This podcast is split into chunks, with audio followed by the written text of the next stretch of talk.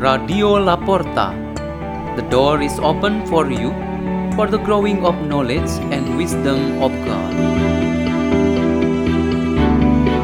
Delivered by Father Peter Tukan, SDB from Salesian Community Gerak in Labuan Bajo, of Ruteng, Indonesia.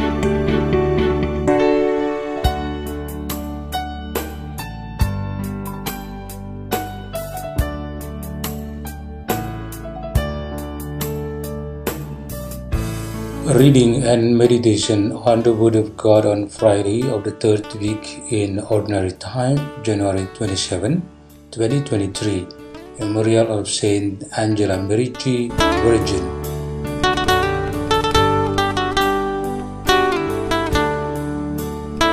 A reading from the letter to the Hebrews, chapter 10, verses 32 to 39. Remember the days past when, after you had been enlightened, you endured a great contest of suffering. At times you were publicly exposed to abuse and affliction. At other times you associated yourselves with those so treated. You even joined in the sufferings of those in prison and joyfully accepted the confiscation of your property, knowing that you had a better and lasting possession. Therefore, do not throw away your confidence. It will have great recompense. You need endurance to do the will of God and receive what He has promised. For after just a brief moment, He who is to come shall come. He shall not delay, but my just one shall live by faith, and if he draws back, I take no pleasure in him. We are not among those who draw back and perish, but among those who have faith and will possess life. The word of the Lord.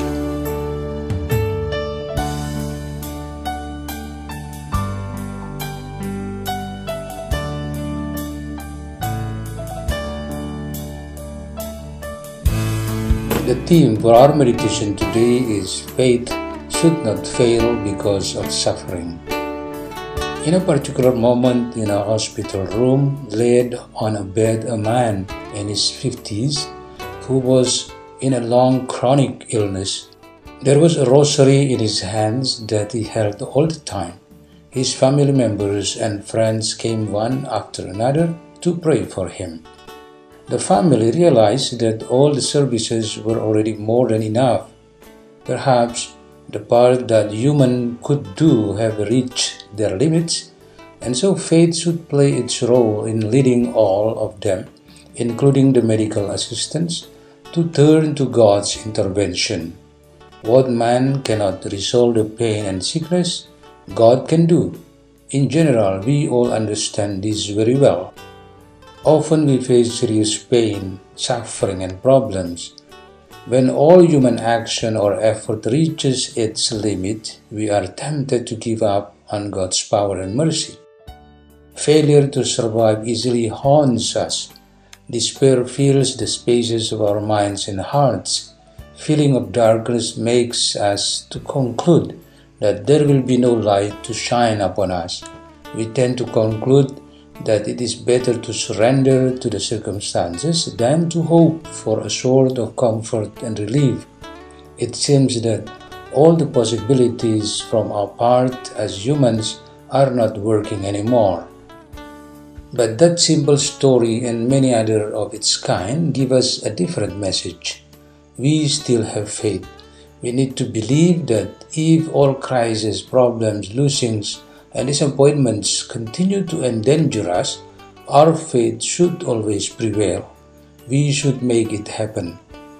The reason is that through that faith we can rely on God for His powerful and everlasting intervention when our capabilities already reach their limits.